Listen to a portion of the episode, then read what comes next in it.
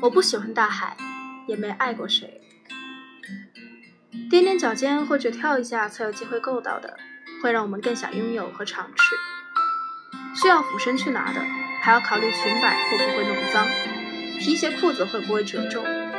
让自己仰慕的爱情亦是如此吧。我们在爱情里幻想着完美，在追求完美的过程失望，又在失望中痛苦成长，成长的接受自己不喜欢的事情，接受没有人会像你爱自己一样爱你，接受并收拾起脆弱敏感、天真幼稚。一个人蜷缩着，被剥去倔强和骄傲，有时候抹着眼泪跟自己较劲，有时自我怀疑后又偷偷努力。最后成熟理性的找一个势均力敌的人一起对抗万劫。